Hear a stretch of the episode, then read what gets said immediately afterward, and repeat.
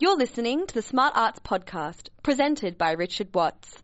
You can listen to Smart Arts every Thursday morning from 9am to 12pm here on Triple R.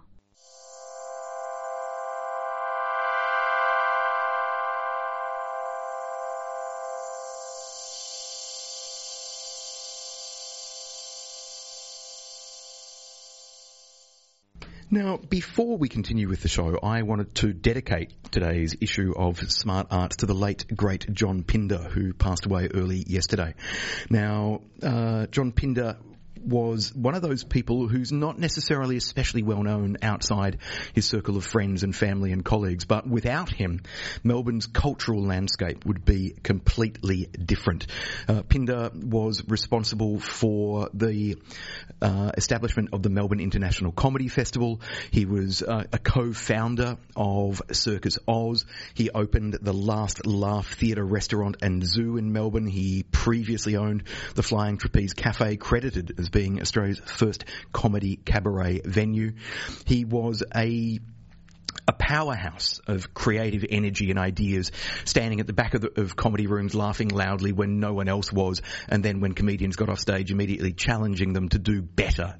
Uh, so, without John Pinder, Melbourne's cultural landscape, and indeed the Australian cultural landscape, would be radically different, uh, and I suspect much less entertaining, certainly much less funny. So, uh, after struggling with cancer, uh, John Pinder passed away early yesterday. Uh, and as I said, I wanted to dedicate today's show to him uh, because he really was a uh, a powerhouse uh, in terms of the uh, the energy that he gave to this city and to creative landscapes around the country. So, Vale John Pinder, and thank you for all your work.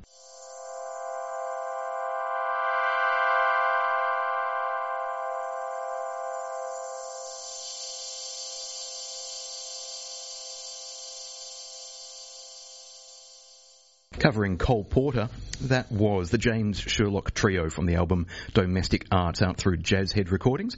The track You'd Be So Nice to Come Home To. Why are we playing a bit of jazz at this hour of the morning? Well, because we're about to find out what's going on with the Melbourne International Jazz Festival, which is kicking off today, running through until the 7th of June, taking over the city with a, a program of iconic jazz artists, local performances, jazz film screenings at ACMI workshops, uh, free events and more. Joining us to tell us all about the festival is its artistic director, Michael Tortoni. Michael, good morning. Good morning, Richard. Thanks for having me on. So, to begin with, be, let's just take a step back for a moment. Why do you love jazz? Because uh, you've been the artistic director of the festival for five years or so. You've been involved with Bennett's Lane Jazz Club, an iconic Melbourne venue, which sadly we are soon to see to, to wave farewell to. But why jazz? What is it about this particular genre of music, or genres really, that uh, has so fascinated you for so long? Well, you know, I, I think jazz is the most important art form of the 21st century. Uh, and uh, and I guess um, you know my experience tends to support that. Um, you know, I, have been involved in a number of different genres. When I was a teenager, I was in a rock band called Taste, which had a few hits. Then I went to uh, VCA and graduated through the classical stream at, at, at VCA.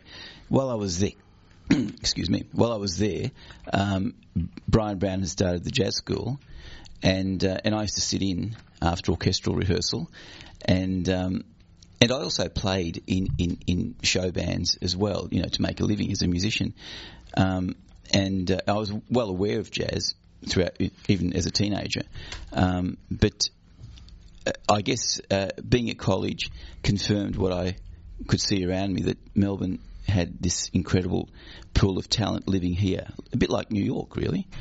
And um, and really, once I was absorbed by jazz, I, you know, I fell in love with jazz and the improvisa- improvisational aspect of it.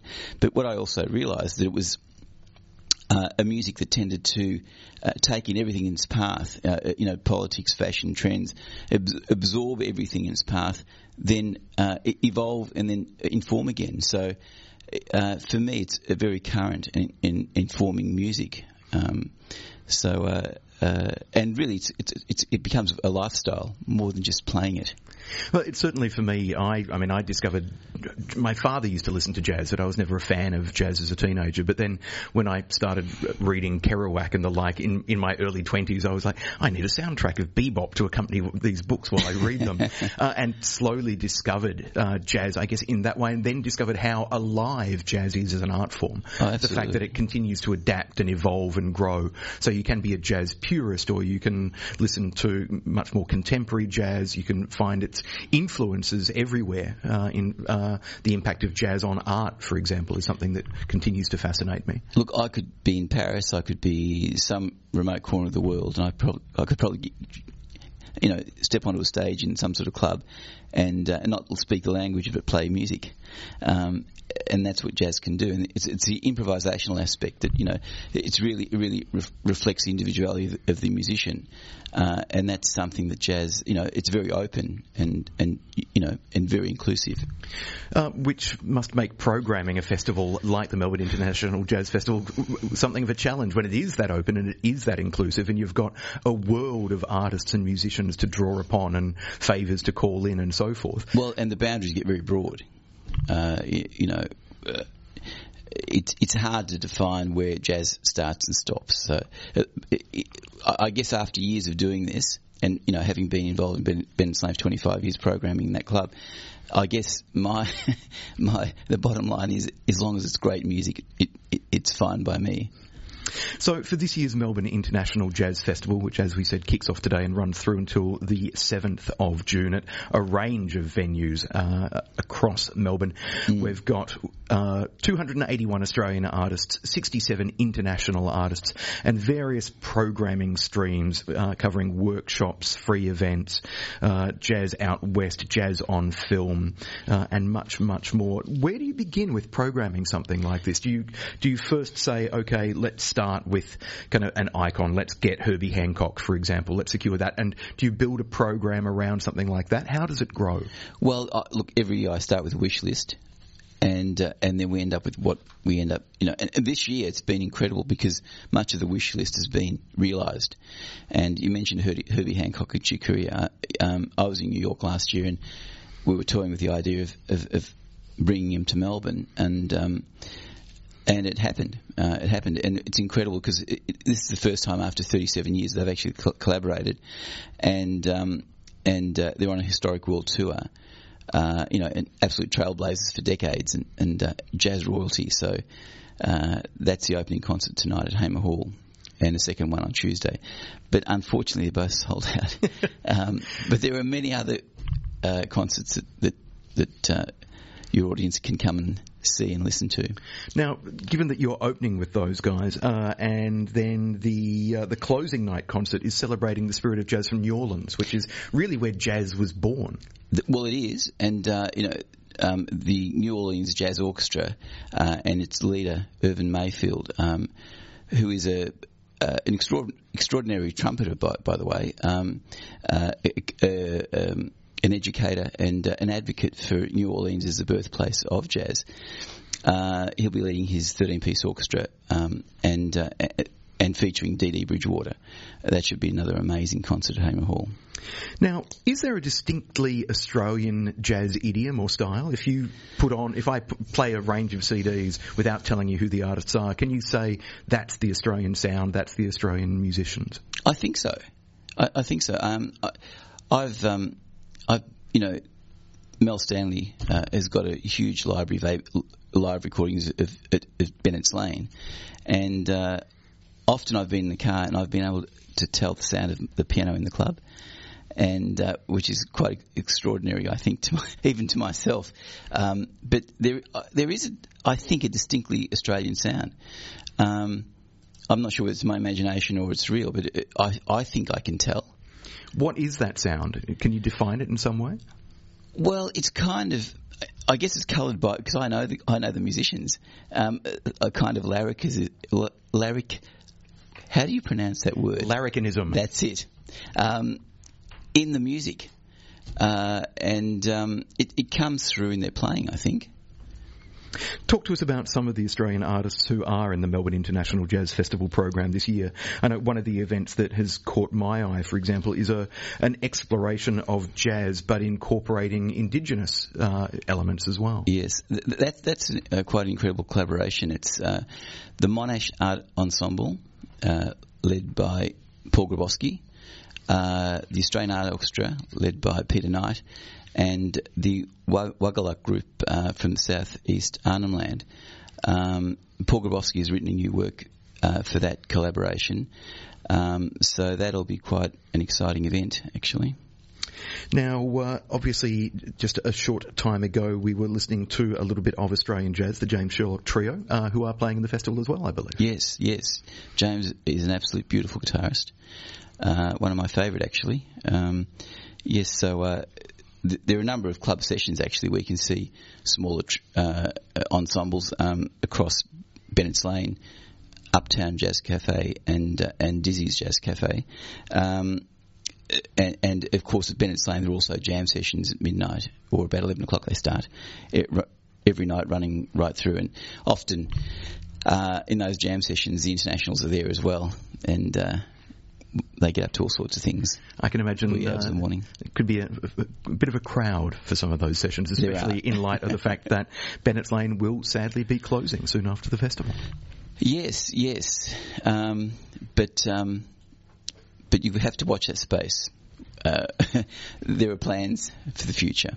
Excellent. Now, for people who are perhaps jazz novices mm-hmm. and they know that the Melbourne International Jazz Festival is on, but they don't know where to start, how, what would you suggest to them in terms of navigating through the program? Where is a good place to dip their toe into the water or to experiment? Should they turn up to a jam session, for example, and just see jazz being improvised before their eyes and before their ears, or should they start elsewhere? They should definitely do that. But I, I mean, obviously, it, website melbournejazz.com, but um, and I think with this sort of festival, uh, I, I, think what's in the program is incredible across the board.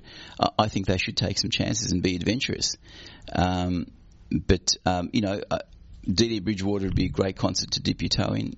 Into. Um, there's another a, a, great Italian pianist, uh, Stefano Bollani, and um, and a virtuoso bandolim player, Hamilton de Holanda, who I had the good fortune of seeing in Newport last year absolutely mesmerising. In fact, there's, if there's one concert that I wouldn't miss, it's those two musicians. Quite extraordinary. Uh, there's also free jazz at Federation Square. That's right. That's tomorrow. That's tomorrow, uh, kicking off from 3 p.m. and running through until 6:30 p.m. And the weather's going to be good, so can, they can all come out. so uh, all these events and more, melbournejazz.com is the website to go. There's a, a big list of free events. If uh, money is an option for you, as it is for many of us, uh, then maybe start with some of those free events or explore the program, dip your toe into the water. As we've said, there's uh, if you're a dedicated jazz fan, you've probably already booked well in advance, given that the festival is opening tonight. If you're more uh, more of a novice or just more curious about what's on at the Melbourne International Jazz Festival, some of those free events are definitely a place to start. And as we've said, there's also then the associated film program at ACMI and other events. Workshops well. com- in conversation, they're all free. So uh, yeah, there's a lot to explore there. Now we uh, did mention Herbie Hancock earlier, who is one of the, the special guests at the festival this year. I thought we might go out on uh, uh a bit of Herbie from the uh, the soundtrack of the film Around Midnight, which is to my mind the quintessential jazz film. Absolutely. So uh, this is Herbie Hancock with Around Midnight. But as we said, the Melbourne International Jazz Festival kicking off from today, running through until the 7th of June. More information at melbournejazz.com. We've been chatting with its artistic director, Michael Tortoni. Michael, thank you very much for joining us. Thanks, Richard.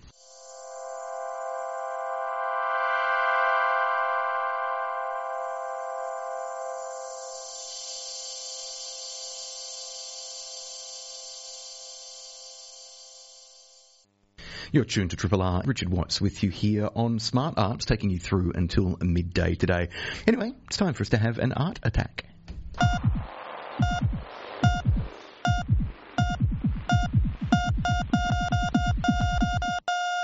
Art Attack, attack, attack, attack. Art Attack is our fortnightly visual art review segment, and Ty Nath joins us in the studio today. Hello. Good morning. Good morning. Very different studio to the one you're used to, I'm sure. But yeah, uh, mine's a mess at the moment, but a good mess. That's know? nice to know. Yeah. So you've been off to see a new work by Melbourne-based artist Brooke Andrew, which is on uh, at the Ian Potter and challenging some some Anzac myths. Yeah, and we should say before because sometimes people get confused with the whole double Ian Potter thing now, but it's at the Melbourne Uni Ian Potter, so up at the top of Swanston Street. The the Ian Potter Museum. That's right. Yes.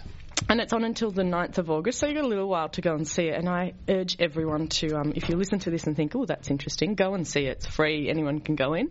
It's called Sanctuary, Sanctuary, I guess is the Sanctuary Tombs of the Outcasts.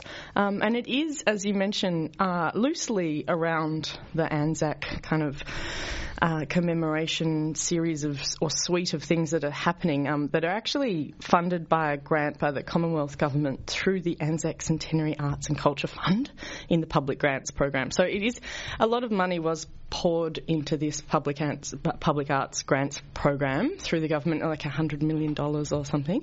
And I'd been hearing this figure and thinking, mm, that's a lot of money.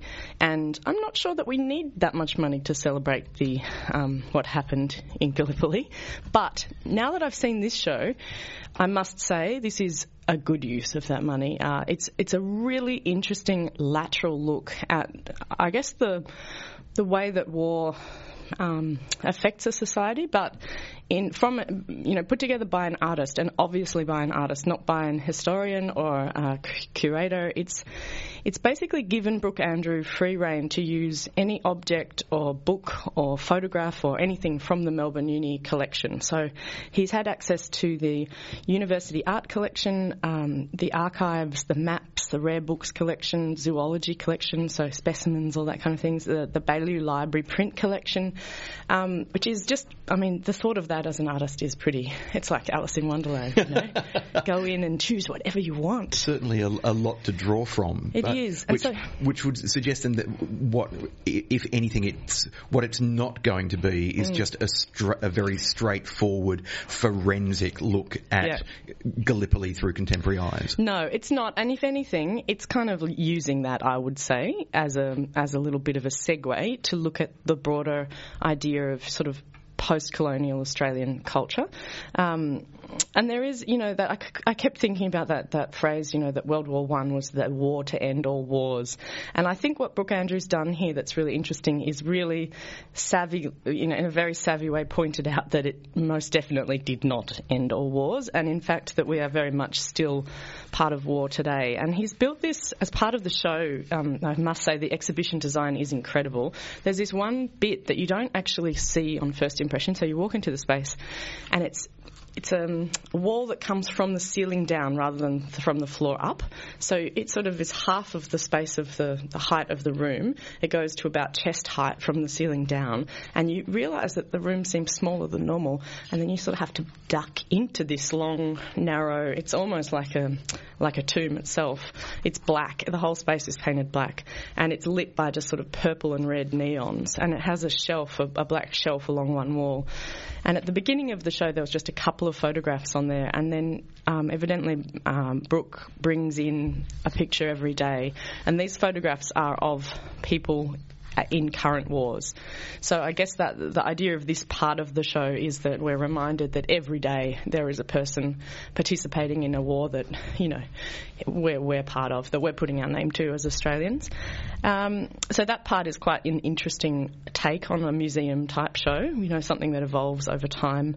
There's also a lot of other under stories that I found really, really good to see on public display. So ideas of you know Indigenous Australians that were part of the First World War. So diggers that I know there's a there's a few dialogues happening around this that you know that weren't weren't identified or, or forgotten or um, but that were very much part of that. Which references some, uh, another work that's actually been supported previously by the Anzac uh, Centenary Fund, which, as you said, mm. it's 140 million over mm. over four years, I think, for various Anzac Centenary initiatives but Black Diggers, the Queensland Theatre Company production, which toured recently, again looking at, at some of those lost stories, and forgotten stories of Indigenous uh, men who uh, was incredibly badly treated in Australia at the time, given how uh, how rife racism was at the time, uh, and, and state sanctioned and, and controlled racism, went off, fought, and then came back and didn't get soldier settlements like the white fellas Yeah. did. Suddenly went back to being mistreated.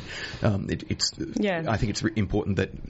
Uh, Brooke Andrew is also in, um, reminding us of some of these stories here through through art Hmm. rather than through theatre. Yeah, and I think, I mean, uh, as an artist myself, the biggest thing of this show is that it is really powerful to ask an an artist to put together a museum type show because you do get a really different reading. It's it's it's very, I guess, obtuse is one way to put it. It's not spelled out for the viewer, which I really enjoy. You know, there's a little blurb at the start, but there's nothing that tells you exactly what each thing is or what it's doing. You need to use your brain, which is, it's really refreshing to see that. Um, there's also a lot of contemporary works in there that he's kind of added to, like um, where he's sort of found images in fashion magazines of sort of like sailor-esque outfits and then put them next to images of actual, you know, navy mm, sailors and and that sort of, I guess.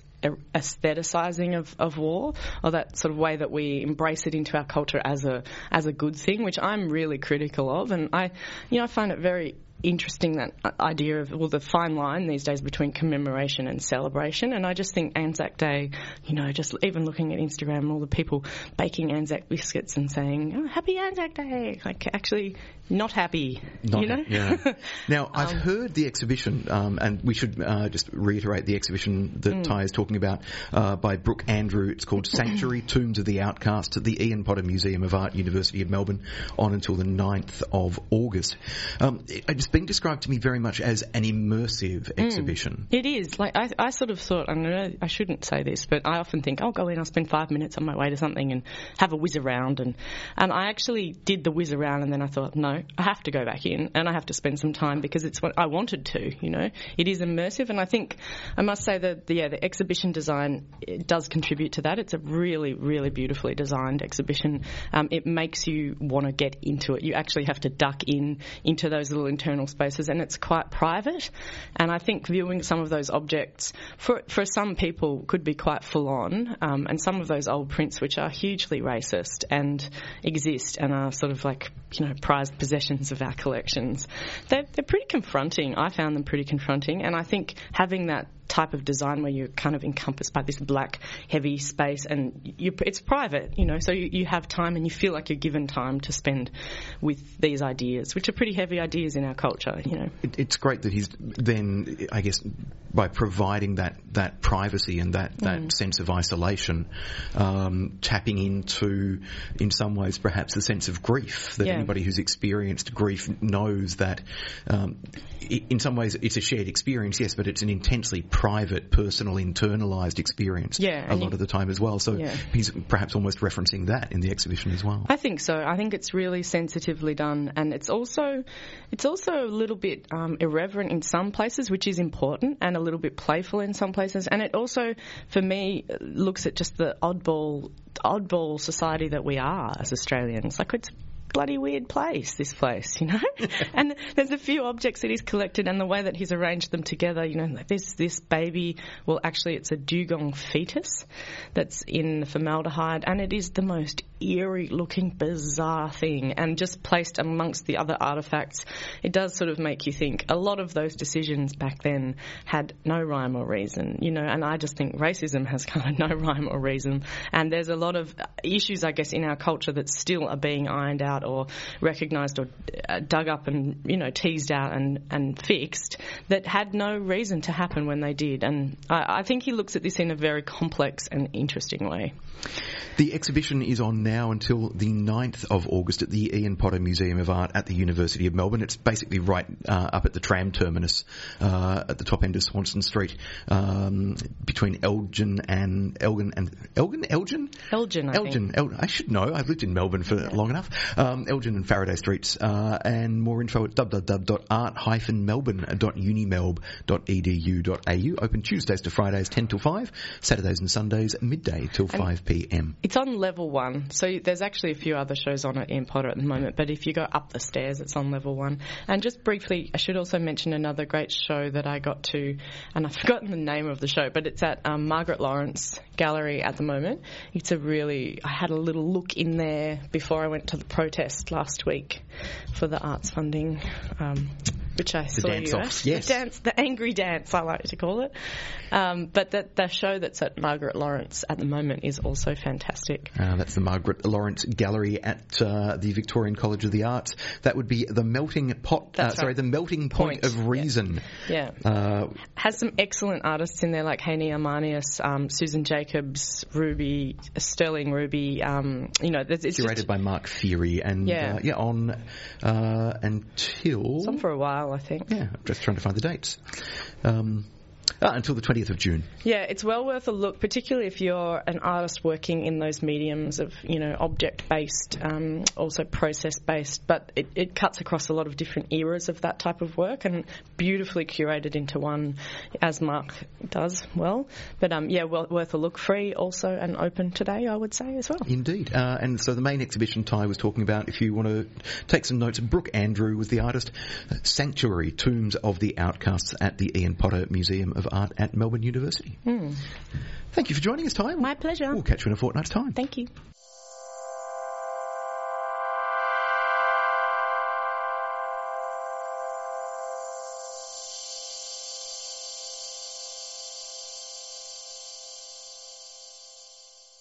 Richard Watts taking you through till midday today here on Smart Art on Triple R 102.7 on your FM dial and streaming around the planet at rrr.org.au. It's time for us to talk independent theatre. Home Invasion is a new production that opened last night at La Mama Theatre in Faraday Street in Carlton. Just before we go any further, as always when we talk about shows at La Mama, I need to declare my conflict of interest. I am on the committee of management at La Mama. I do not benefit financially from my involvement. Home Invasion is written and directed by Christopher Bryant, who joins me in the studio now. Christopher, good morning. Hi, morning. So, um, opening night last night, how'd it go? Yeah, really well. Um, it was. I feel like I'm getting old because by the time it was like about eleven o'clock, I was like ready to go to sleep. But um, the show itself, yeah, it was all really successful and good. So, uh, how have you been describing Home Invasion to, to friends or family when they say, what's the new play about?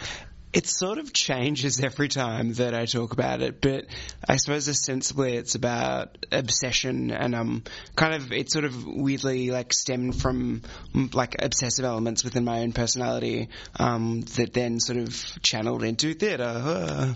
But um yeah, so it's sort of about three sort of tales of obsession and sort of disconnection, I suppose. Interlinked tales or separate tales that run parallel? Um, yeah, inter- interlinked tales, but um, that are sort of sort of separate but interlinked. That was really yep good. Um, they're so all the tales are based on real life occurrences that have um sort of obviously happened in the world. That's what real life means. Um, and I sort of made them theatrical, I suppose, through that and tried to interlink them. what sort of occurrences that have happened have you turned into this piece of Um, Well, one was the the tale of Paula Goodspeed, who um, was an American Idol contestant in 2008, um, and she was quite mentally ill and basically was stalking Paula Abdul. Her name was actually Sandra Goodspeed, and um, began to like stalk Paula Abdul to the point where she was like, "I'm going to go on this show and audition," and she did, and was not very good, not very well received.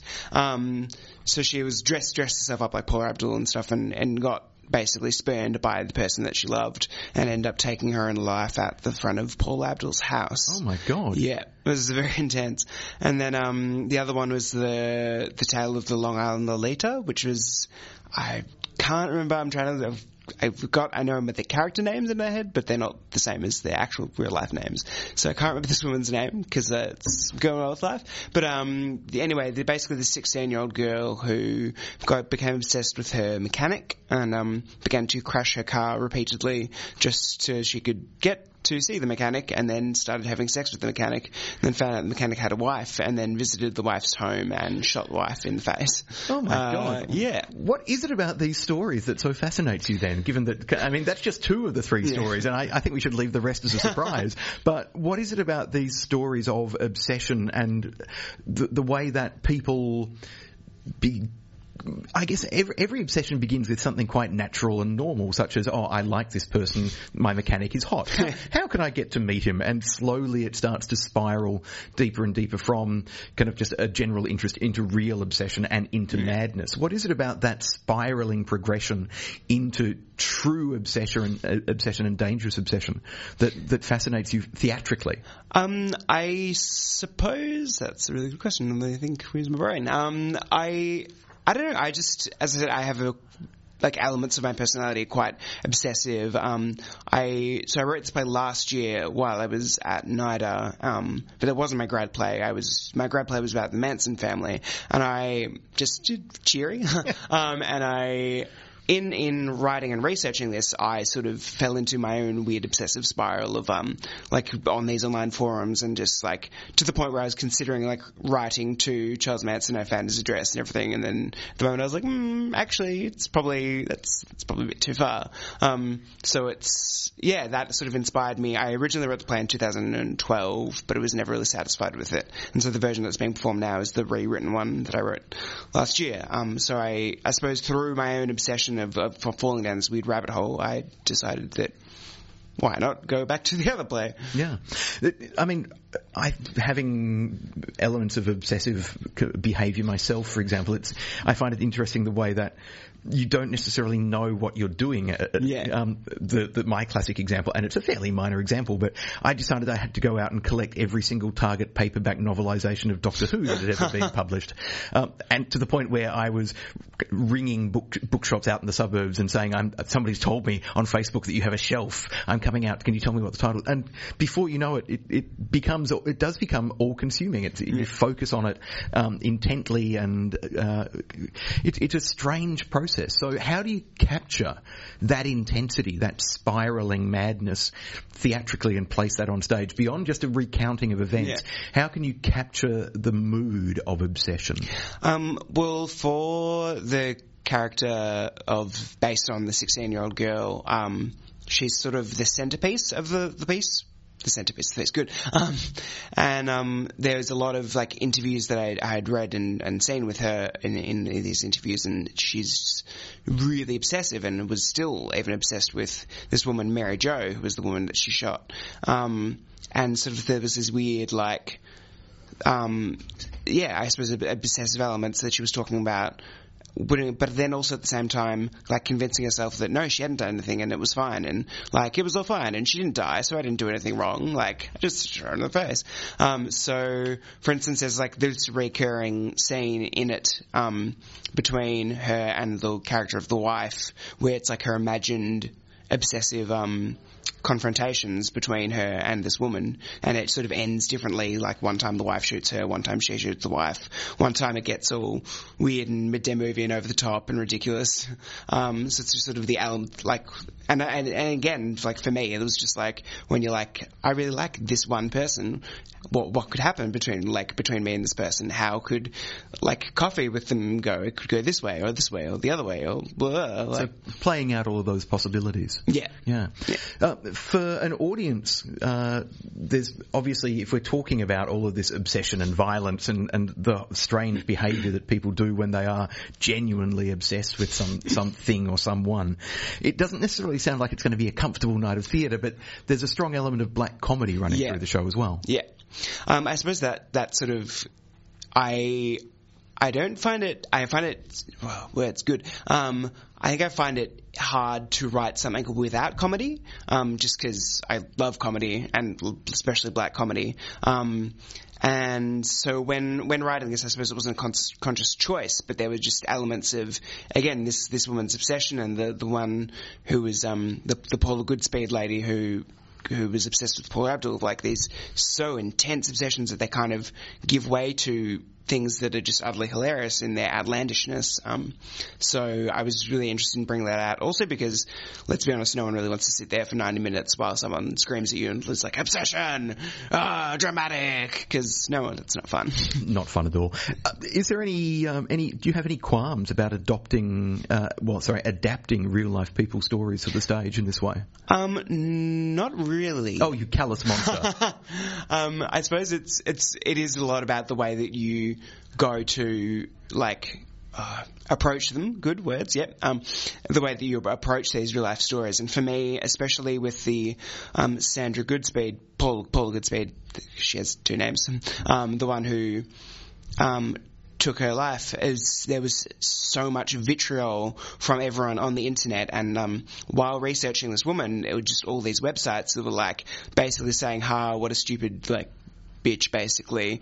Yeah, she's gone. She's dead. Who cares? Ha ha isn't it really funny? And I was like well no it's No, that's it's not funny. That's actually really tragic. Like um so I was sort of suppose in a weird way I was interested in kind of not redeeming her, but like trying to to be like, look, there's this whole other side, and any one of us could find ourselves in this. Like, mental illness is a very real thing. Like, let's look at this as opposed to just being like, ha ha, ha what a stupid person. And also, I, I imagine for you as a playwright, trying to then find um, the human character in that, trying Yeah. to find somebody who the audience can, on one hand, be horrified by, but on the other hand, empathise with and sympathise with as well. Exactly. It's like, and there's this woman's YouTube um, has this sort of YouTube video of of her audition, and it got so popular because people just wanted to watch it because they were like, haha, she can't sing, and she's crazy because she looks like Paula Abdul, and it was sort of like, well. That's incredibly surface level, and there's a lot more to it. And like you can sort of see in this thing when when Paula Abdul says, "I'm sorry, you're not going through to Hollywood or whatever," she's she's heartbroken. She's like legitimately heartbroken, and it's sort of it's sort of making the choice, I suppose, to actually try and empathise with that, even though it is very specific. The play is called Home Invasion and is on now, opened last night, running through until the 7th of June at La Mama Theatre in, uh, at 205 Faraday Street, Carlton, uh, everybody's favourite intimate theatre space. Uh, you can book by going to lamama.com.au or by picking up your telephonic device and uh, dialing, what's a dial? Uh, punching the buttons 93476142. That's 93476142 or lamama.com.au if you would like to book to see Home Invasion, written and directed by Christopher Bryant. Christopher, thank you very much for Thank joining you. us, and I look forward to seeing the show myself. Thank you. Hopefully I don't get obsessed by it. Yes.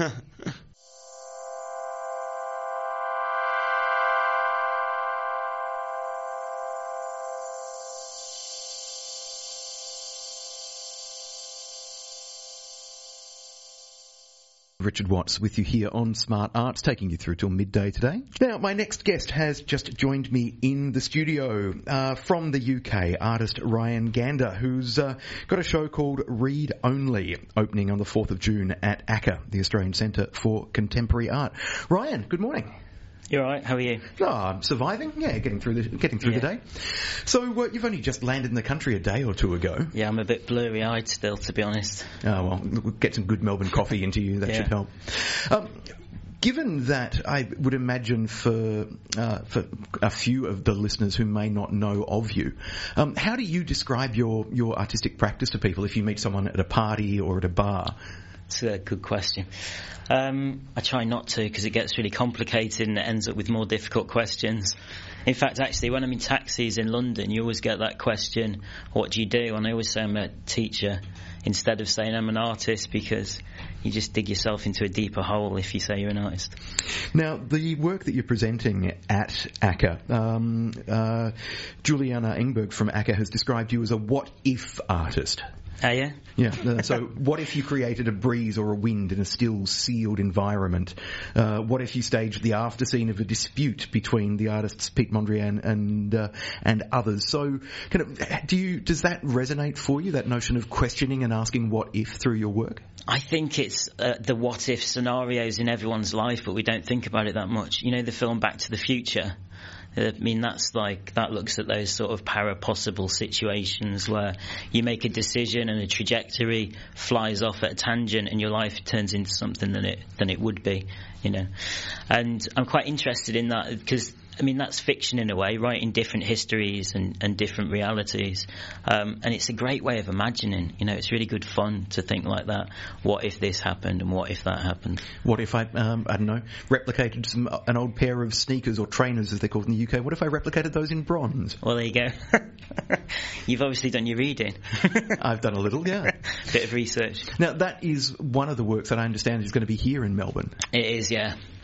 Now that fascinates me because the uh, the, no- the notion of taking something as everyday and ordinary as a pair of uh, a pair of trainers, a pair of sneakers, um, and then replicating them in, in bronze or, Yeah. or bronzing them, kind of like mothers kind of like might bronze their baby booties, for example, yeah. To, to keep them and, and memorialise them. Why do that to a pair of everyday shoes? Um, I was asked to do an exhibition in Willow Road, which is a National Trust property on Hampstead Heath in London, and it was of the um, an architect called Erno Goldfinger, who's like a, a famous modernist architect from a Hungarian who built some place called Trellick Tower, this big horrible tower block. Um, and because I was doing a show in his house, they were made specifically for his at the bottom of his staircase in his house because I felt like the natural thing to do there would be to take your shoes off as you entered the house as a mark of respect for this genius. And it's sort of stuck. It's like a really nice entrance point to a lot of exhibitions that I do.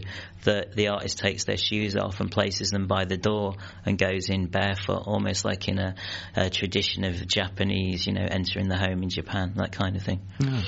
So that notion then of also taking something that is uh, designed to fall apart after a couple of years, Yeah. uh, such as a pair of shoes, and making it solid, making it uh, Yeah. into metal. Yeah, Is- it's also like it's also this sort of contradiction between the trainer being this thing that's hyper modern, isn't it? You know, it, it it's only existed for the last maybe 60, 70 years or something, and then most things that are bronzed are quite traditional in the in the way that you read them. You'd think of um, I don't know antiquity or something. yeah, ancient Greek or Roman. Yeah, so that that's a kind of nice collision of two things in your brain that don't really work together.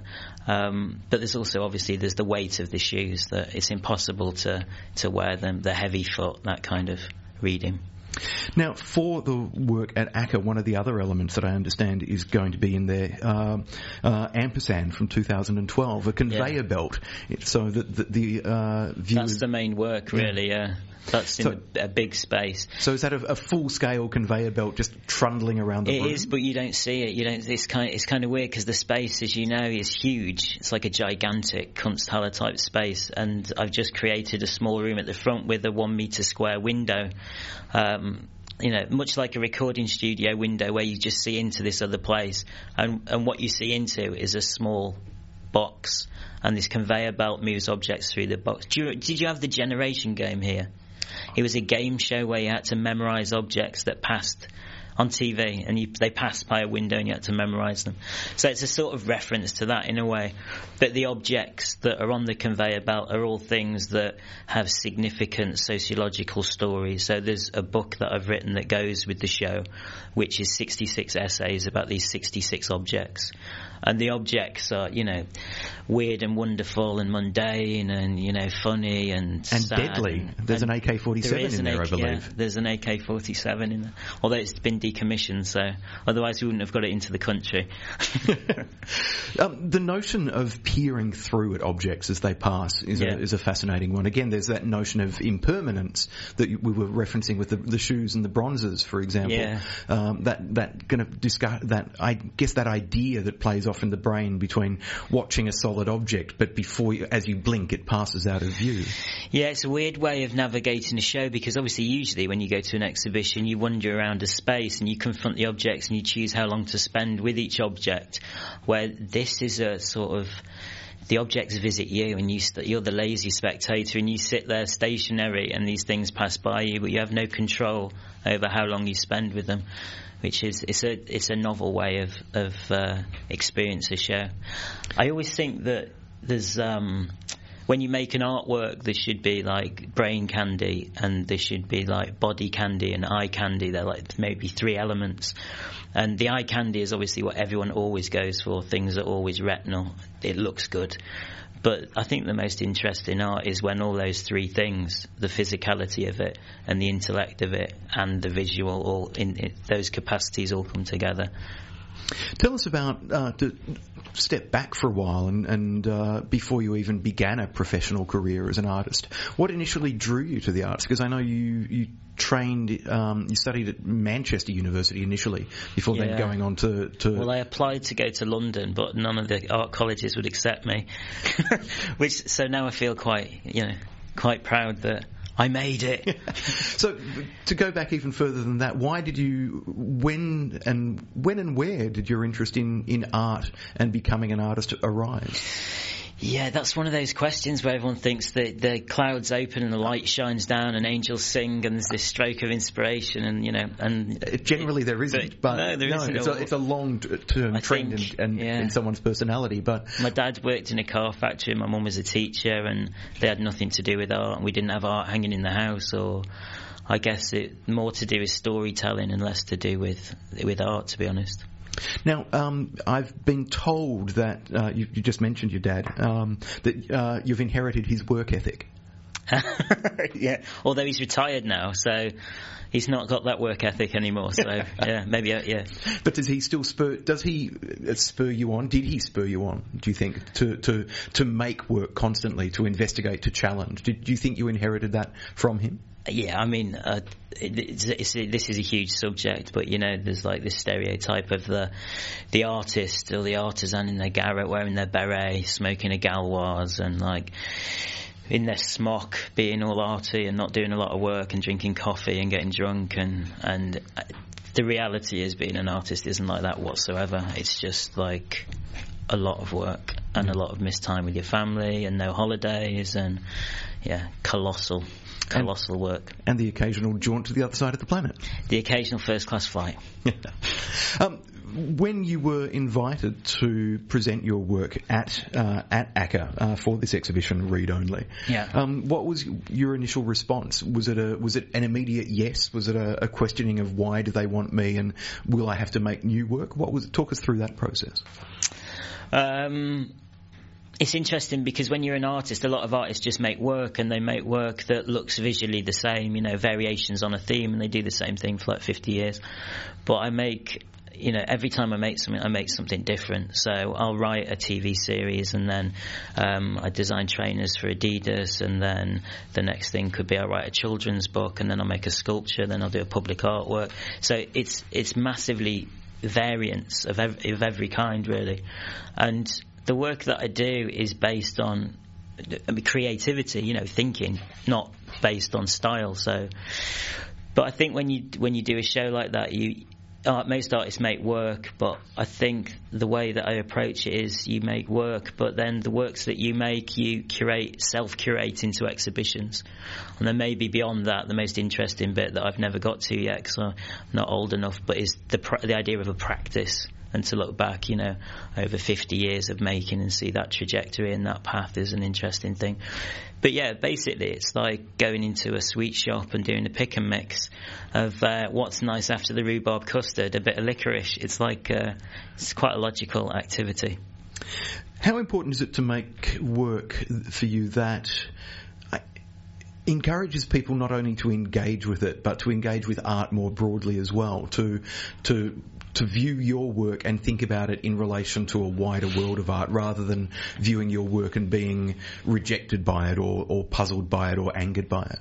Yeah, it's a difficult one because oh, it's a bit of a double-edged sword. Because on one side, you could make the argument that um, not everyone's interested in Formula One racing, but there's the same massive infrastructure and amount of money in that as there is contemporary art. But it doesn't mean we have to like it, or you know, everyone has different hobbies. So you could look at it like that and and be quite elitist about it and say, well, you can't understand it unless you spent 20 years studying visual language because it's an incredibly complex subject.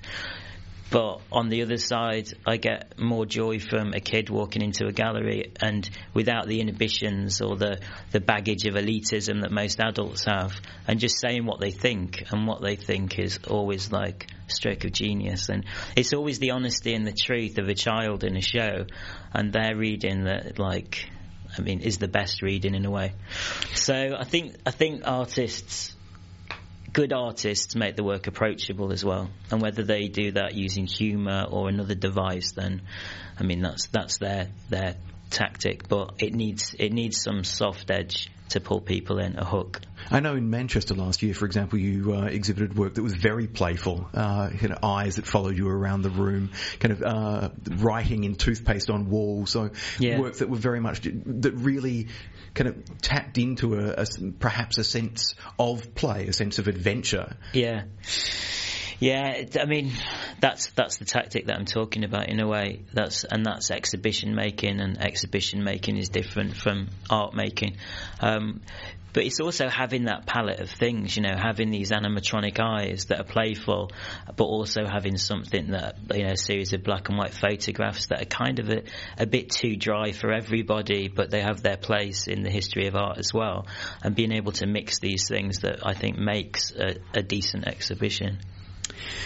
We're speaking with visiting British artist Ryan Gander, whose exhibition Read Only is on at ACCA, opening on the 4th of June and running through until the 2nd of August. ACCA being the Australian Centre for Contemporary Art, 111 Sturt Street, South Bank.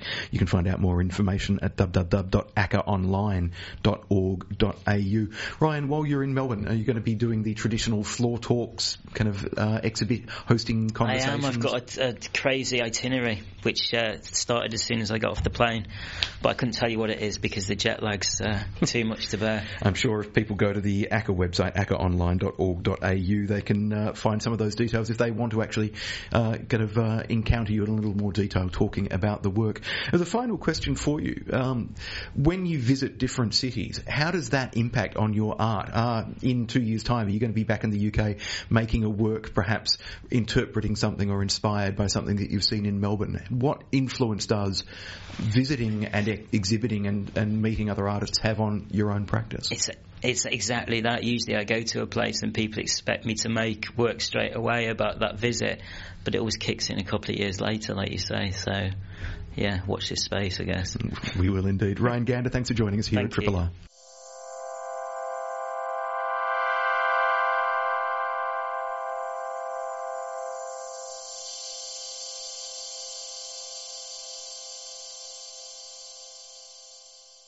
You're tuned to Smart Arts here on Triple R. My next guest joins me in the studio. Artist Greg Creek is presenting an exhibition, a major solo exhibition at Shepparton Art Museum. Greg, welcome to Triple R. Thanks, Richard. Now, the exhibition is called The Desktop Drawings, um, and is interesting, I guess, in that it represents the way your practice has shifted. Um, because my understanding is that um, you used to be kind of working in oil paintings. I did, that's right. And kind of with bits of paper to blot up ink and so on, and gradually those bits of paper have become what were throwaway. Have They've become become the main game. Yeah. And that's what this uh, survey of desktop drawings is really about. Um, I think, like lots of artists and, or painters working in their studio, you know, I would be doing lots of things in the studio and not necessarily a lot of time up painting on, a, on the canvas. Um, and I began to realise that the stuff that I was doing in the studio that wasn't on the canvas was interesting in its own right, and it was embodied in these desktop drawings. Um, How did you be? Tell us about the moment when you began to realise that, that that shift was happening, because that's uh, I should be honest, it wasn't me. I was painting a friend. I mean, I, I had a, a table, I had a, a, a draftsman's table that was covered in blotting paper, and it was there to protect the, the uh, drawing drafting table.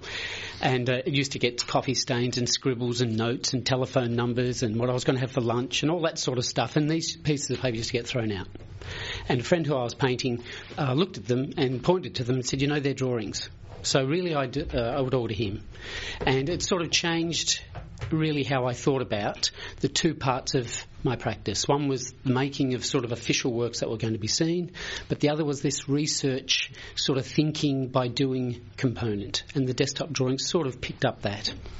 So the exhibition that's going to be on at Shepparton Art Museum, we're talking uh, quite a significant exhibition, the centrepiece of which is a 30 metre long drawing. That's right.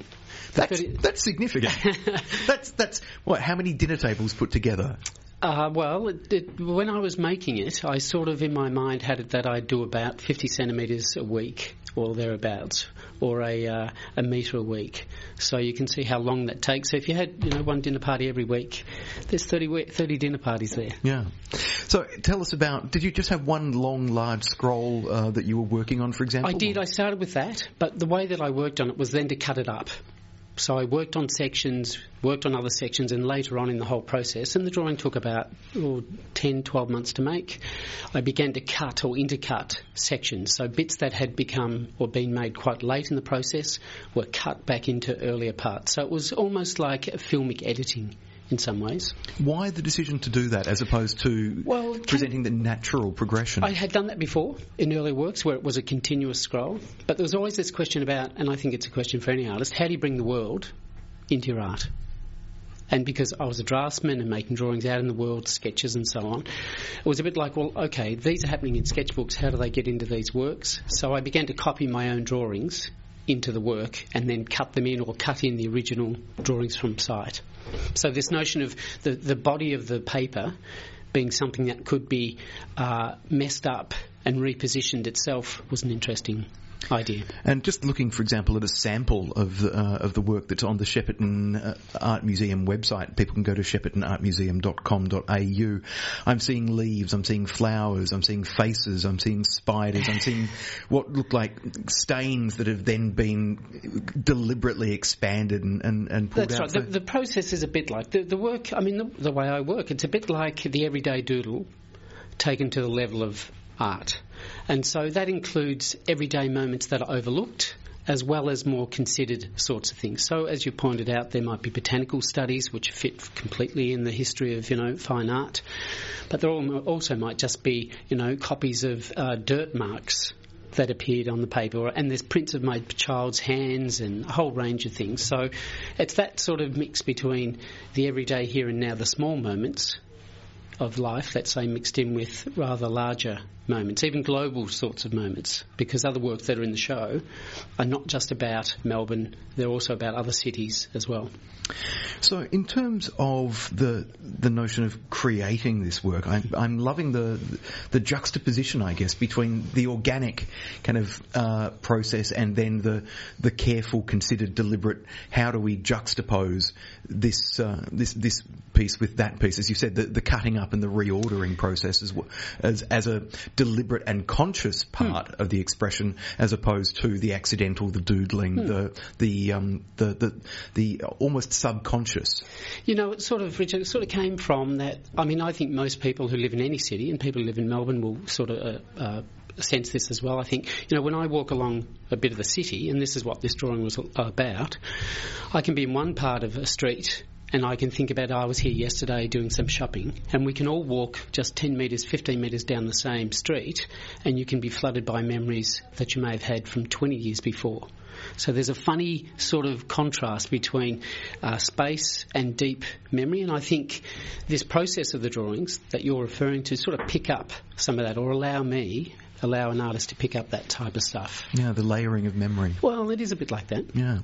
Now, as well as this major 30 metre long work that is being exhibited at Shepparton Art Museum, you're also exhibiting um, uh, works that are much newer, I understand. That's right. 40 new drawings exploring some uh, of the central well, themes of life well, love, love, death, and politics. Indeed, and at the end, and Shepparton.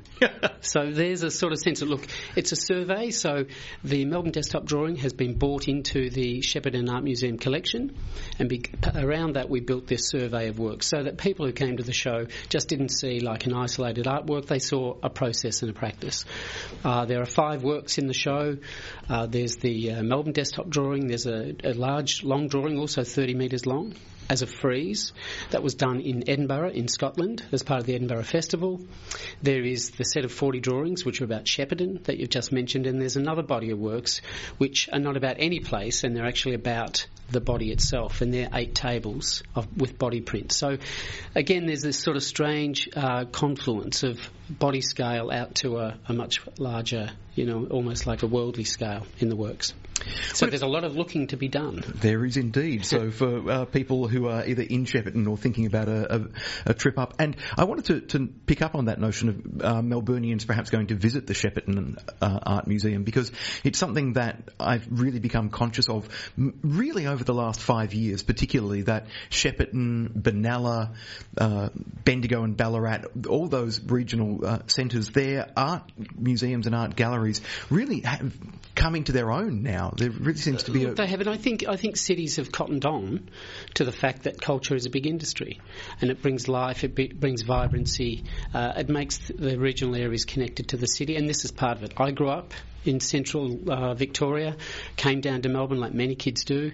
Uh, it's happening in Shepparton now, uh, and this is a really terrific uh, uh, example of the regional areas, bringing people or trying to get people to come back. I mean, uh, Shepparton was talked about on Insight just during the week, and they talked about these very issues. So it's a bit of a privilege for me. Um, and uh, one that I hope people really enjoy and get up and have a look at. Yeah.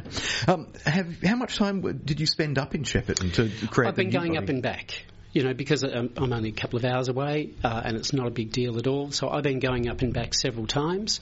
Uh, this particular work, the Shepparton work, is going to be made during the show, so it unfolds. So I'll be adding drawings uh, as we go. So I, at the moment, on the opening on this Saturday, I think there's about 14 drawings for the, the work. But by the end of the 10 week or two month period that the show's on, I think there might be 40 drawings. So there's a sort of idea there that narratives unfold. They're not just presented in a complete way, but that we experience them and that perhaps the viewer's experience of these narratives changes over time. Which again is also a significant insight, perhaps for the casual viewer, into the reality of making art. It's not just about Absolutely. the finished product; it is about the process. Indeed, and it's about you know people. A lot of the, if you like, the content of art is made up by what people bring to it. And I think this work or these body of works encourage people to hear their own voice when they're looking at work and watching and looking at all the other voices, if you like, that are in the work. Greg Creek, the desktop drawings, is having its official opening this Saturday, the 30th of May, following an artist talk at 3pm. Entry is free, and the exhibition itself running at Shepparton Art Museum until the 9th of August. More information at www.sheppartonartmuseum.com.au. Greg Creek, thank you for joining us.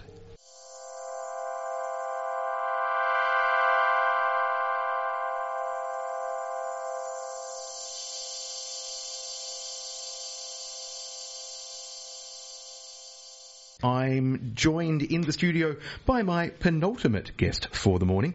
Uh, from the UK, visual artist Chris Levine, who's out here for the Light in Winter, the uh, celebration of light amidst the darkness at Federation Square. Chris, welcome to Melbourne and indeed to Triple R. Hey, thanks. So, you work with light as a medium, as an art form. Why? What is it about light that so fascinates you? Well, if you think of it, I mean, light really is fundamental to existence and the way everything works. So, you know, if we take it that the future hasn't happened, the past is, is over, then it's all about the present moment. It's all the phenomena of energy. You know, and Einstein says we are compressed light. So what I'm doing with laser is, is looking and working with light in its purest form. Single wavelengths of light that are basically fundamental to how it all works. And I mean, lasers are something that I think every child's imagination at some point goes, oh, lasers, cool. But the notion of amplified light, focused and amplified light, must be an intriguing tool to work with. It is, and, and I feel you know very lucky at this moment in time where it's it's almost gone like a quantum. You know, when I first started playing with lasers, they were big devices with water cooling, three phase power, big scientific instruments. You know, now you know running off a battery, you can do something that can be seen two three miles away. So it opens up the scale of what you can do, you know, as an art form. You think of it, you know, you point a beam up into the sky, that beam of light just carries on going. 186,000 miles per second. That, that's a huge, you know, reaction of light as a, as a sculpture. It's, you know, it's pretty universal scale. Must be also though then challenging to work with as well, to, in a sculptural sense. Yeah, kind of, but it's it's about the experience and it's surfing it really. You know, with the molecule of light in Federation Square, you know, the structure is is is a means to an end, as with the technology, and it's really in the experience. And if you can get people to kind of put their attention on on laser light in a certain way, you know, it becomes a meditation. You know, you create the space between thoughts where you somehow you kind of recalibrate with what is, not what you want it to be, but life and and, re- and reality as it really is. And light can help you do that. So the work that you are exhibiting for the Light in Winter at Federation Square, uh, Molecule of Light, where looking at a series of lasers converging on a central point at a, at a polished sphere and then bouncing every which way, which I imagine in the in the the dark gloom of uh, midwinter is going to look rather spectacular. Tell us about the, the commissioning process. What were you asked to, to what what were you presented with? What what was your brief? Yeah, well, I, I, was, I was here a couple of years ago with Antony and the Johnsons, and you know the whole experience was really positive. And my friend Keith Courtney from CPS, you know, we were walking through Federation Square. You know, it was the night after the show. You know, where there's, and there's a lot of talk about the show, and the and you know, it's well, you know, what what what would you do in Federation Square in Melbourne? This would be the place to do it. What would you do? And so it, it kind of sparked off there. But it's very much you know continuation. I'm doing a lot of work with the Eden Project in Cornwall in England, which are the, the they're the biggest greenhouses in the world. They're um, temperature control. One of them is a, a tropical biome. You've got a Mediterranean biome, but the whole thing is about sustainability and, and green awareness. You know, the, the, the, the planet right now is in a very fragile state. You know, and so the molecule of light is kind of drawing us into that sense of, you know, that we're a part of nature and not apart from it. We are nature, you know, and through light is a way of being able to connect with that um, in a way that's, you know, beyond all the noise of, of you know, modern life. Now, I'm just thinking that I went to see that show with Antony and the Johnsons Swan Lights at Melbourne Festival a couple of years ago when you were out. So it must be very helpful for you then as an artist to, to have already been familiar with Federation Square, to have a, a sense of the physical properties of the space you were working in, as opposed to just being sent video or photographs of something else on the other side of the planet you'd not visited before. Completely. I mean, and it is, it's a very distinct, distinctive space. You know, there's the geometry of it that, that is, you know, so what you're talking about is the physical structure of it is, you know, that's the grid that you're working with. So light, something metaphysical, light, thing of energy, but to, to do it in that very strong physical, architectural, geometric grid, I just think, you know, heightens the experience, you know, and it's, it's, um, you know, it's something that's unfolding. We're, we're, we're, the structure's up now and we're programming through the night and it's, it's evolving. Now it's taking on its own kind of life. Robin Archer, who's the artistic director of the Light in Winter at Federation Square, what were, did, did, she have very strong and particular views as to what she wanted, or did she give you a, fairly open brief in that regard?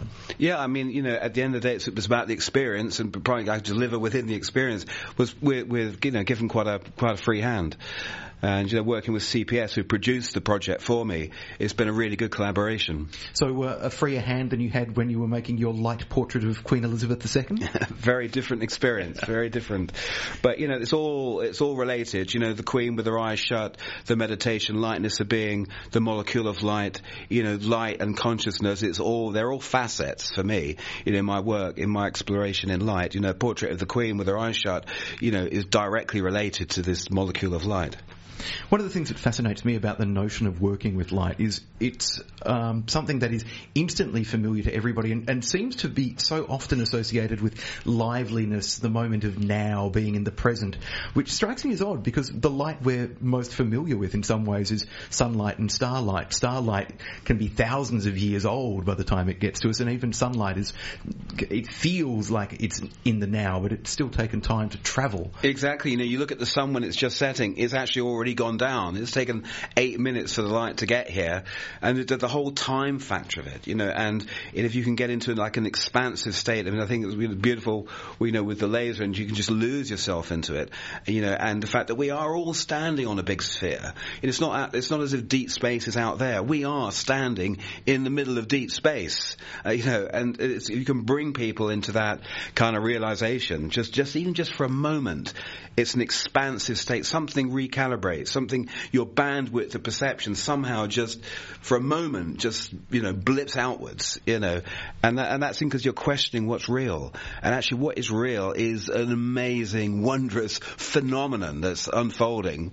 But, you know, we get, we get lost in the immediacy of our daily lives and modern noise, but it's if we can break from that, you know, we are, you know, it's a universal thing that's going on, and it's pretty amazing. It's one of the things that's been really fascinating about the Light in Winter program over the the last eight years. This is going to be its ninth year. Being able to sit in Federation Square and just stop for a moment, just to pause and Yeah. contemplate and look at the works that are exhibited, um, and to to look at other people looking at the works, which is something I always enjoy as well. The, Completely. to, to that rare moment of contemplation or meditation on art in a public space, in that break in the in the busy nature of our lives. and where you're connected, where you know, and you can you can share that experience with it, and it's just and it is when your mind stops, and then when your mind stops, then the heart comes into effect, you know, and the heart that's where the real intelligence is. It's not through our it's our minds, it's it's heart consciousness, and through meditation, you know, we can get in touch with that. Now, the Light in Winter for 2015 at Federation Square is running from the 1st until the 21st of June, nightly from 5.30pm. Everything is free. There's a range of exhibitions and conversations happening and it's culminating in the uh, winter solstice celebration, uh, a night of music, food, performance and, of course, light on the 21st. And uh, Chris Levine's work, Molecule of Light, will be on show for the full duration of the Light in Winter. If people were to sneak into Fed Square tonight at, I know, midnight, would they be able to see the work being tweaked and tested? Well, it's ki- it's like it's this thing is manifesting now, so we're tweaking the dials, and the thing is revealing itself. So yeah, for sure. I mean, it's and it's looking quite interesting. Well, it'd be fun to then go and go back night after night and see the fine tuning process and see the final event. I'm certainly looking forward to seeing Molecule of Light myself, Chris, when it is officially uh, unveiled for us all on the 1st of June. Many thanks for joining us here at Triple R. Thank you.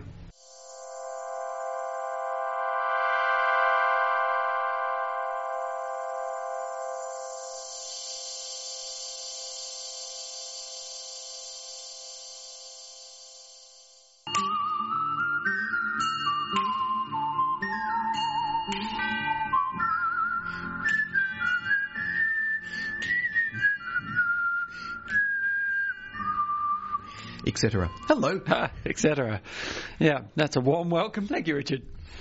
How's it going? Yeah, good. Well, I'm short of breath. I ran a bit in Well. order to get here. Well, I'm glad you made it. Yes. Yes. In just a minute of time. And I'm guessing that uh, you, like many other Melbourne cinephiles, are somewhat excited that the first sneak peek of the Melbourne International Film Festival program was released yesterday. Yeah, uh, very excited. Was it yesterday? Maybe the day before? S- recently. Very recently. right. Day before, Tuesday. Yes. Yes. Yes, and I know you wasted no time in buying possibly the one ticket, uh, well, a ticket for the one ticketed event presently uh, available for purchase, or were there actually one or two others that they've opened up uh, seating for already? That's a good question. I don't know. Uh, yes, the film in question is the uh, centrepiece presentation of Melbourne International Film Festival this year, the Melbourne premiere of Holding the Man. I know you have a great deal of uh, a sense of anticipation for this. I know you have a lot of affection for the play. Well, I have a lot of affection for the play by Tommy Murphy, uh, who has also written the screenplay for this film. Uh, and I have a lot of affection for the memoir on which it's based, the memoir by Timothy, Timothy Conigrave, which is a great Australian love story. It's about him being at high school and meeting the, the, the love of his life, the captain of the, the school football team, and then falling in love and being together for 15 odd years. It ends badly because this is a memoir about the early years of the AIDS crisis, but it's a passionately written book. Um, there was an attempt, an earlier attempt back in the noughties to adapt it for the screen, which uh, did not come about. Uh, so uh, the fact that now finally we have a film version screening at MIFF, I'm very excited. And yes, I went out and immediately purchased a ticket. Yeah, actually, it's just um, reminding me that uh, one of the feature films they've announced is a New Zealand film concerning rugby, and I didn't read much of the synopsis there, but I wouldn't be surprised if there's some sort of a queer, at least undercurrent to that, because rugby in and of itself is only interesting to a point, in my opinion. Uh, look, a well-made As a documentary subject. a, a well-made film about rugby could be fascinating. That the good documentaries manage to rise above pedestrian source material. Yeah, yeah. So a documentary about rugby has also been announced. I hadn't seen that. Is that a doco? I think it is a doco. yeah, doco a a, Kiwi Kiwi feature. Ah, the ground we won Yes. from New Zealand. Yes. So yeah, so MIFF have released um, essentially teasers, a mini pa- a mini program, basically saying here are four four or five films from each package, from features, shorts, documentaries, um, and there's an Australian feature I'm particularly excited to see. Do tell. Downriver. Mm. Uh, which is uh, a new film, the the making of which I've been following for a little while. I, uh, uh, the director in question has made a couple of shorts that I've really, really enjoyed. So uh, yeah, it's, it's just kind of nice to see. I don't know all of the all of the, the different teasers and tastes. So Downriver uh, is the the debut feature film from uh, Grant Scicluna, who had an Ah, yes, award-winning film at uh, Queer Film Festival a couple of years ago, and this is indeed in some ways a a, a, a sequel or a, or a postscript to the events of that short. So Okay. Well, the film that most has me tantalised is the new film from uh, Winnipeg's finest, Guy Maddin, um, with help from uh, a little known filmmaker named Evan Johnson. The Forbidden Room, in which the plots of lost movies are dredged up. Uh, movies from the early days of cinema, from the silent era and from the, the really primitive cinema age, reimagined as short stories with a, a cast of uh, European stars of the art house cinema and no small amount of ectoplasm. And I think quite a bit of this material might originally have been generated in uh, an extraordinary period Maddin spent um, embedded within a Centre Pompidou, where each day for I think a few weeks he was conducting seances to uh, bring to life the spirit of lost films and and effectively enact them there and then on the spot. Sometimes with people who had some sort of familial connection with the uh, with the film. So hence we get people like Geraldine Chaplin uh, in the cast of The Forbidden Room, as well as I mean Udo Kier in several roles. That's already uh, well, more than enough. I love Guy Maddin's films, and this just sounds like a manna from heaven to the likes of me. Now, I think there's there's actually announced quite a few features already. Uh, most categories they seem to only announce four to six films, but in the features there's uh, a lot of films. Uh, a new Paul Cox feature, for example, the uh, um, what's a good way to describe Paul Cox, the Australian filmmaker? An iconoclast. Um, he's not to everyone's taste, but he's been a, a fairly prolific filmmaker over many a long year now, with a real, uh, yeah, I hesitate to say European sensibility, but it, it's certainly not a, a typically Australian one. Um, I don't know that much about his new film, other than that I've seen that David Wenham is involved. What, what have you unearthed? Uh, it's been described as highly autobiographical with a sumptuous aesthetic. And uh, autobiographical. Bless you. Excuse me. Bless you. Um, because Paul Cox had a liver transplant not that long ago. Right. And the film is about a man uh, who is diagnosed with cancer of the liver. Curiously, Paul Cox appears in an early Guy Maddin film in the cast. Uh, he's in Careful, I'm pretty sure I remember that correctly. Just an odd link that just emerged in the moment there. Uh, there's a new film from Jafar Panahi, the extraordinary Iranian director who has been prohibited from making films for quite a few years now and nonetheless has managed somehow to smuggle three films ingeniously out of the country, having even more ingeniously made them in Iran in the first place. So his new film, Tehran Taxi, features the director himself as a cab driver uh, with a camera running in the cab throughout and um, typical of his films, uh, blurring the lines between uh, art of, well, contrived uh, events and, and um, scripted scenes as well as actual documentary uh, events. Just captured camera and somehow again smuggled out the camera. I mean, this, the spirit of this man is unfailingly inspiring to me. And in terms of stories being smuggled out from uh, under the noses of harsh regimes, uh, Nowhere Line Voices from Manus Island is a film that I'm, I'll be intrigued to see. It's uh, in the shorts program. Uh, it's uh, an animation, recorded interviews with uh, two refugees detained on the Manus Island Processing Centre, brought to life with animation, and also an animation in the shorts package, a brand new film from Adam Elliott. Ah, yes, probably a bit less harrowing. Uh, probably. Well, one would imagine. Knowing Adam's subjects and uh, the the dark nature of his. Yeah, blackly humorous at least. Yes. Um, so a new claymation about a Parisian taxidermist who accidentally travels to Australia with his pet duck yeah. called Ernie Biscuit. So that will be lovely to see.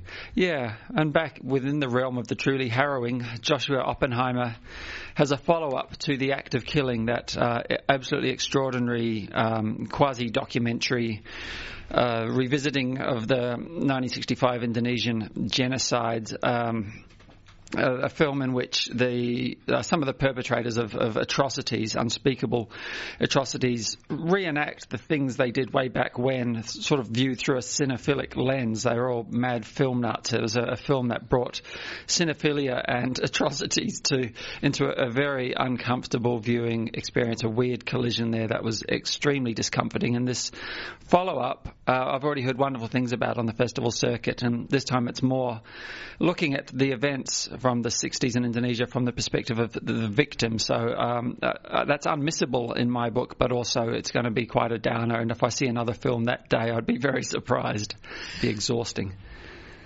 We are talking about First Glance, uh, which is the uh, sneak peek, well not so sneak because they've widely publicised it, yeah. that uh, Melbourne International Film Festival released earlier in the week, uh, uh, a bit of a snapshot of everything that's on across the festival. Uh, one of the other special events that they are presenting at the festival is a retrospect of the, the, career of David Gulpilil. Yeah, that's exciting. I, they haven't announced all the titles yet. I know there's a new documentary there called Another Country Country, which I believe probably riffs on Charlie's Country. Uh, but I, am hoping that this will be quite a thorough retrospective, and there might be films like Walkabout amongst them. I, I can would, only hope. I would hope so. They say they are screening many of Gulpilil's most iconic movies alongside some of his less well-known little scene gems. And there's also going to be a special in conversation event with Margaret Pomeranz on Saturday, the 1st of August, 4:30 p.m. in the Festival Lounge. That will be one of those days where I forget something is on and try and go to the Festival Lounge for a drink, and I'm told no, ticketed event, go away. But uh, in conversation with Margaret Pomeranz, that should hopefully be a revealing conversation. And what's really piqued my interest is not a film per se, but a package of 10 specially created 35mm short films in a program called Vertical Cinema, in which the uh, conventional aspect ratio of uh, cinema projection is spun uh, 90 degrees. Uh, could be clockwise, could be counterclockwise, it's not clear. It's um, something I've, I've, actually been thinking about this sort of thing for a little while. We're, we're quite high. Uh, cinema is quite a hidebound medium. It, it, there's not a lot of play with aspect ratio these days. Uh, Xavier Dolan's recent film Mommy had a, a bit of fun with it mid-film, but generally we are pretty used now to sort of 16 to 9 uh, aspect ratios, mimicking what we basically have in our homes now. Um, but this this really interests me. I'm hoping there are some people that uh, have been commissioned for the, these shorts have actually really made use of that uh, really interesting um, aspect ratio. It's sort of just a more sort of a skyscraper model rather than a landscape, and I'm very intrigued. I don't know what venue that will be in. Will it be in the Comedy Theatre, which has been announced as a venue for MIFF for the first time? Uh, that has me very intrigued, while the Capitol has been jettisoned, which makes me a little sad, though I know it is a troublesome beast. It is, it is. So, Melbourne International Film Festival on from the 30th of July until the 16th of August. More details about the First Glance program at miff.com.au. And it behooves me as we sort of wind this segment up, Richard, just to uh, shout out a few hurrahs for the reopening of the Astor on Sunday week, June the 7th. And I know that you'll have the new general manager, Zach Hepburn, in on the show next week, um, yeah, to talk, um, I dare say, at length about all this. But I'm, I'm tremendously pleased that the, um, since the Palace folk have taken over the Astor business, um, that it looks very much to be conforming to the wonderful repertory programming model of George Florance and company of many, many years standing. And it's, uh, I think it's, it's even quite a statement on that very first day of its reopening, back to back. A brilliant Howard Hawks film from 1939, Only Angels Have Wings, to start off, and a, a 4K digital presentation, followed by Judy Garland and James Mason in A Star is Born, John Huston's The Misfits, and Scorsese's The Taxi Driver that very evening. I think that is a wonderful statement there. Never mind that the following day, a public holiday kicks off with Singing in the Rain and The Searchers. So um, this is exciting. There are great double bills coming up. An Antonioni double on 35mm film, Blow Up and Zabriskie Point later in June. Um, some Billy Wilder classics, including some noir in the form of Double Indemnity. Excellent. Excellent. Last weekend, I see The Big Sleep in the Maltese Falcon doubled. And um, sooner, actually, Dazed and Confused and Fast Times at Ridgemont High as a double bill. This is great. I'm pretty well pleased as punch and really look forward to getting reacquainted with my uh, with the beloved Astor Theatre kind of pronto-ish, really. Excellent. Yeah, it's exciting. Well, we will talk to, uh, I will talk anyway, uh, to Zach Hepburn in more detail about the Astor and his uh, management of it next week. Cerise Howard, thank you for joining us. It's been my distinct pleasure, Richard. We will catch you in a fortnight's time. And uh, it's time for me to go as well. Uh, Chris Gill coming up uh, at midday with Get Down. I'm going to leave you with a track by Orb Weavers, uh, well, the Orb Weavers from their first album, Graphite and Diamonds, released back in 2009. This is the track Up to Your Neck, and I'll catch you next Thursday between 9am and midday. Thank you for listening to the Smart Arts podcast. You can listen to Smart Arts every Thursday morning from 9am to 12pm here on Triple R. This podcast was produced by Nabila Petrucci.